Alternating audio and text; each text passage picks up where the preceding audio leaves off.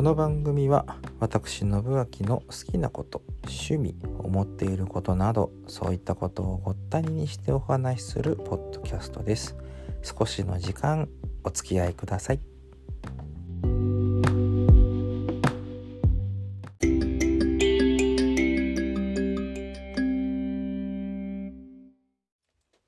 恒例大相撲の話でございまして、うんと、今回はですね、9月場所、明け場所ですね、の、えー、振り、振り返りという感じなんですが、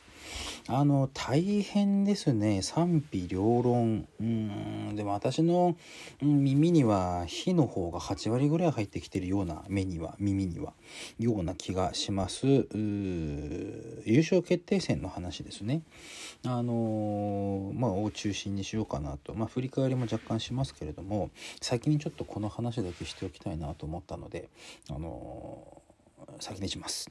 で、うんと9月場所優勝決定戦はご存知の方はご存知でしょうが、えー、大関貴景勝と、うんと、熱海富士ですね。噛んじゃった。熱海富士が、ね、前頭15枚目東で11勝4敗同士。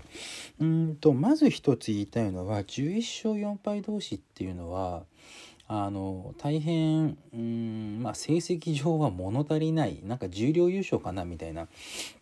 ような数字なので、まあ、正直そこは物足りないんです私も。で、まあ、これについてはただやっぱり最高優勝っていうのはあの勝ち星が一番多い人という前提に立ちますので、まあ、ここは致し方がない部分なのかな。過去にもあの原間富士11勝4敗で優勝っていうこともありました。横綱でね、まあ、そういうこともありましたので、まあ、泣きにし回らずなのかなって。4敗の優勝は多分遡ってもそんなにないんじゃないかなと思いますけれどね。で、えー、っとその決定戦なんですけれどもまあ決定戦なのでもちろん本割が終わった後のその対戦になるわけですね。11勝4敗になった。うんまあ貴景勝は勝ったか。で、えー、熱海富士は負けたというところでもちろんあと一つ勝てばもちろんそこでねこの11勝4敗同士の対戦ここで勝てば優勝目前っていうのはまず一つあります。で今場所に関して言えば大関が全部で3人、えー、霧島豊昇龍貴景勝と全部で3人いて霧島が9勝6敗で豊昇龍がやっとのところで8勝7敗後半67からの 2, 2連勝でねなんとか勝ち越しに名前を載せたというところの成績を載せたというところでまあ正直この2人は、まあ、不甲斐ないって言ったら失礼ですけれども本調子ではなかった部分っていうのもあったのかもしれません。であのもちろんそれは平幕時代、うんと役力士になってからもあの調子の上がり下がりっていうのはあった中でのあの大関昇進なので大関を維持することはできるでしょうという考え方がありますね。ここで大関を維持するっていうのは角番になっても勝ち越せばいいわけです。要は2場所連続での勝ち越し、えー、2場所連続での負け越しがなければいいっていうのがまずこの、えー、大関を維持できるかどうかというところの考え。でこれについてはおそらく霧島豊昇龍は今しばらくは心配ないでしょう。もちろん貴景勝も。陥落も、うん、陥落して10勝すりゃ戻るということもありますけれども、まあ、この3人に関してはまずその陥落には至らないんじゃないかなと。よっぽどのことがない限りね。あの膝の靭帯損傷で手術断裂とかで手術をして半年復帰できませんとかってなればそれはもう気合で治すって言ったって2場所では帰ってこれないでしょうから2場所連続の負け越し扱いでまあ関脇陥落みたいな部分はね出てくるかもしれませんでまあそこで復帰できて10勝おそらく、えー、万全の体調になっていればね、まあ、それで上がれるかなって、まあ、そういうようなギリギリのラインじゃない限りまあ、ここが落ちるってことはなかったなかったでしょうねおそらくね。でまあその中であのまあ今言いましたけれども霧島と豊昇龍が9勝8勝と、うん、そこまで成績としては不甲斐は甲斐があったかとは言えない。で照ノ富士が優勝ということでもちろん番付上は最高位です出場の中ではね最高位の貴景勝がえー、平幕の15枚目のうん熱海富士と優勝決定戦で戦うことになった。でここで、あの貴景勝も本当にいろいろ考えたんだと思います。ただあの役力士として本出場上ので出場しているうちの番付最高位として優勝して締めなければならないというまあ責任ですよね大関の。うん、あの相撲っていうのは横綱っていうのはある意味名誉職なんですよ。本来番付というものは大関が一番位が高い位置でした。で横綱っていうのはその中でも特に比率強い人を挙げるというまあ一応そういう名目になっております。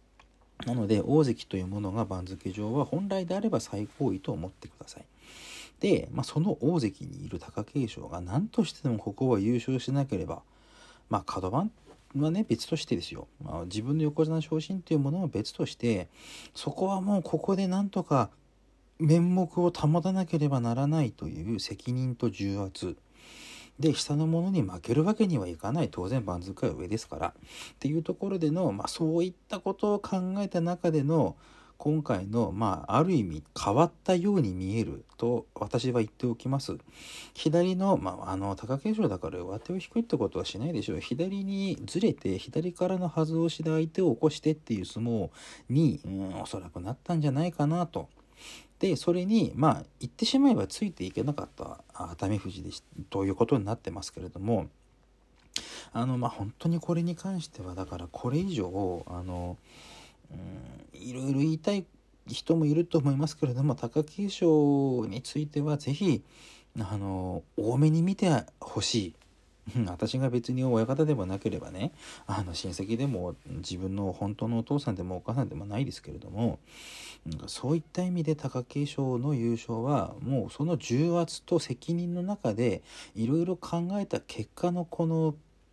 勝ち方だったのでそれについては是非あのまず優勝したということをあの褒めてあげてほしいと思います。で結果的にうんと一晩明けてえーと、横綱審議委員会とかでもあの、まあ、一定の評価というものはもらっていたものと認識していますインタビューなんかあの記者会見なんかのね、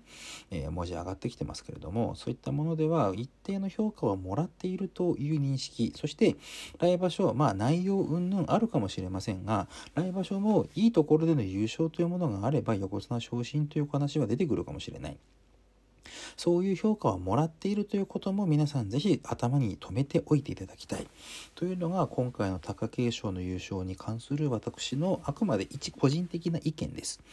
あの何かお話があればぜひハッシュタグごったにキャスの方に一言いただければ反応するかもしれません。では、もうちょっと下の方も見ていきましょうか。もう7分半喋ってる俺。で、今回大変、あの、関脇以下で残念だったのは、なん残念錦木が勝ち越せなかった。5勝10敗。重たい腰が生かせなかった。残念ということで10敗なんで、おそらく2、3枚、ないし4枚目ぐらいまで下がるでしょうか。まだおそらく上位陣全あたりのところに残ると思うので、来場所以降また期待します。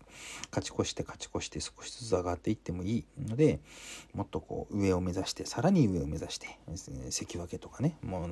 願わくば大関を目指して、やっぱり錦木推しと私としてはそこに期待します。そして2枚目で9勝6敗朝乃山、番付予想するにあたってこの9勝6敗は非常に悩ましいんですけれども、一部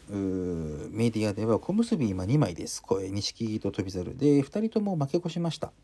で、落ちます。で、筆頭北勝富士が8勝7敗です。で、2枚目の東阿炎が9勝6敗です。この2人がおそらく小結に上がると思います。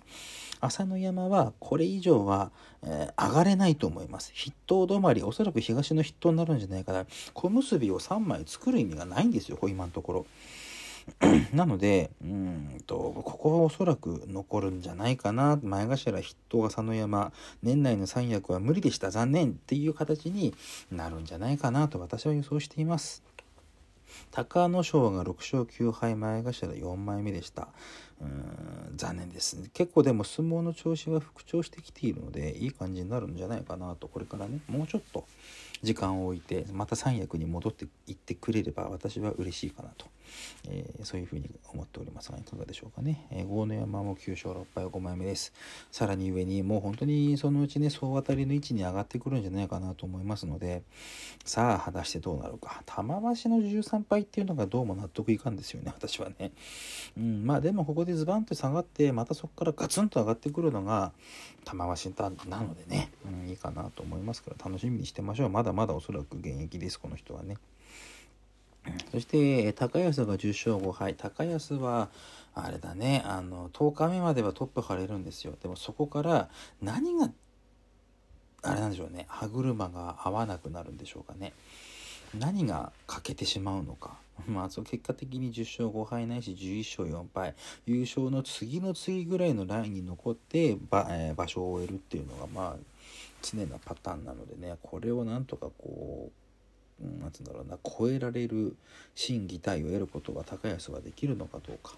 うんもうね30過ぎましたけどね高安私の1個下だったかな年齢としては。うんもう学年は一緒だったかな違ったかななんかそんなような感じだと思うんですけれどもね。まあ、という中でね、いろいろ見ていって、北西方10勝5敗。結局、あの、3勝何だったんだっちゅう話なんですけど、それはエンディングでしようかな。で、熱海富士が10勝4敗です。まあ、優勝同点ということでね、まあ、どこまで上がるか、単純に枚数だけでいくと4枚分なんですけど、そうはいかんでしょう。もっと上がると思います。でまあ幕尻関係がちょっとこうポチポチ落ちる人が出てくる中で何枚こう重量と幕内が入れ替わるかという話もあったりするんですけれども一山本がなんと重量優勝ということでね私は大変嬉しいでございます。母親の田舎岩内の出身一山本関13勝2敗重量7枚目で13勝2敗優勝。さあ一山本を来場所幕内に返すかどうか。うん、これは非常に私は楽しみです。計算上はね、私ね、4枚落ちる計算でいるんです。えー、と幕内から重量にね。で、重量から4枚上がるんですけども、5枚目ぐらいになるかなんないかなんですよ。うんとまあ重量はこの上がるか上がらないかだけを念頭に考えると筆頭の8勝7敗ローガが上がると思いますで2枚目の北の若8勝7敗が私ここが微妙だと思うんですで、3枚目友風11勝4敗、これも上がると思います。そして、4枚目の東白龍10勝5敗、5枚目の美ら海10勝5敗、それと7枚目の一山本の13勝2敗、この中で何人上がるのか。2人上がる中に一山本が絡むかどうか。という読み方をしてるんですが他の人はもっと入れ替わるんじゃないかと言ってる人が多く私は正直そこのところが非常に悩ましいところですあくまで私の予想は4枚としておりますが落ちるのはじゃあ誰かと言いますとうんと幕下あと前頭の幕尻からいきますと大正鵬が3勝12敗でしたおそらくこれは無理でしょう。輝の5勝10敗、これも残念ながらダメでしょう。千代翔馬の3勝12敗もダメでしょう。で、うんと、前頭14枚目の東と西で碧山と琴勝峰が5勝10敗同士なんです。負け越し3点なんです。両方落ちるだろうか、片っぽだけだろうか。そして13枚目で錦富士が5勝10敗なんです。負けの枚数的には、これ全員は落ちないと思うんです、私。ああと白鸚鵬の15休みっていうのもあるのでねここもさあどうなるでしょうか？落ちるかなというライン。でいくと4枚5枚。うん。5枚6枚落ちるってなったらね一山本はもちろんあれですけどそんなに変わんのかなっていうのが私の正直な感想です今のところは。何枚入れ替わるかが分かんない。ちょっと幕下以下については今日は触れないでおきましょう。触れないでおきましょう。別に変な話があるってんじゃなくて、そこまで考えるともう私疲れます。これ以上話してらんない ので、えー、ちょっと今回についてはこの辺で一旦失礼という形にしまして、えー、まあとりあえず貴景勝の件については冒頭喋った通り、半分以上貴景勝の話してますけれども、うん、なんかそういうふうに考えていただければいいのかなと私は思いますので、で、まあ、もうちょっとそういう感じで相撲をね、皆さん見ていただきたいかなというところで本日は、え本編はここら辺で一旦終わらせていただきます。は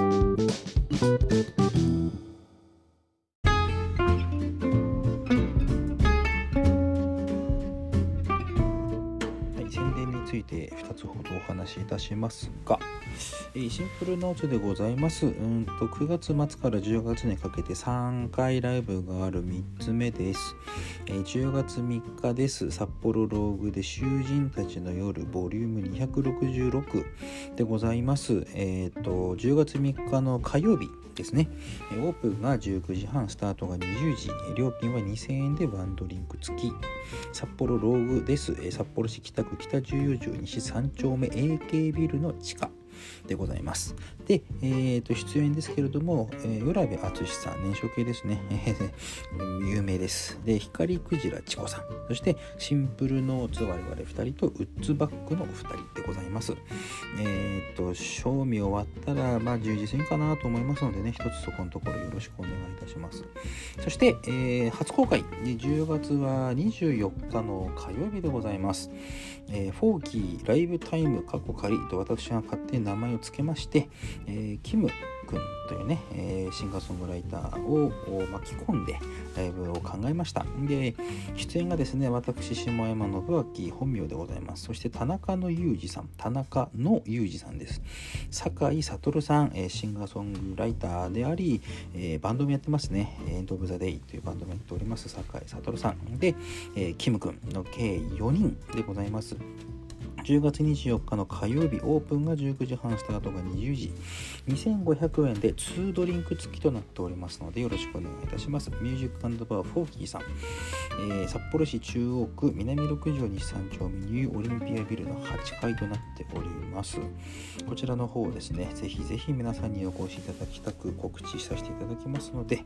えー、ご近所を誘い合わせの上フォーキーに集合ということでねよろしくお願いいたします。以上今日はこの2つです。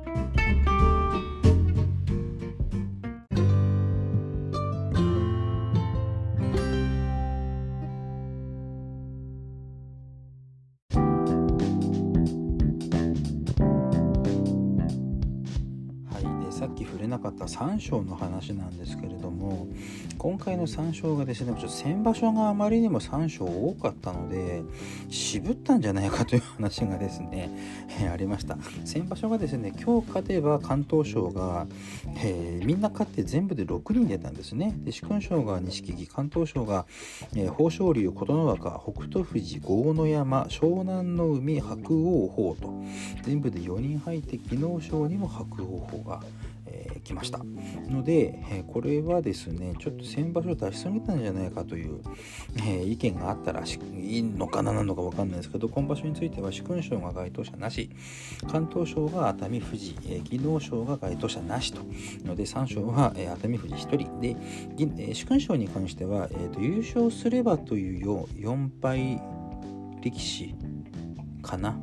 5敗あ4敗力士ですね。優勝すればという条件で4人ほど上がってましたけども誰も優勝しなかったので残念ながらもらえませんでした。というところでね。非常に今回は渋沈な 3勝となってしまいましたが まあこれもまた相撲なのかなとね思いますがね。あの、うんと、取り組み担当編成担当のあの審判部の親方が変わってからうんぬんっていう話もありましたけれどもまあやっぱり相撲って生き物だと思うんでねそういうところでは変わっていくのはしかるべきというかその時々の流れみたいなものっていうのはどうしてもあるはずなので、まあ、これについては仕方がない部分なのかなと思いつつだけどもうちょっと鳴らしてもいいのかなと思いつつどっちが正解なのかはね私にはさっぱり分かりません。ので、えー、まずは、えー、年内納め11月場所に果たしてうん貴景勝は優勝できるのかそして、えー、横綱照ノ富士は戻ってくることができるのかあたりを考えながら、えー、また約2ヶ月ですか、えー、相撲が来るのを待ちたいと思いますのでそんな感じでまた、え九州場所が終わった後にこのようなお話ししますのでその時までお待ちください。相撲について本日はここまで。じゃあね。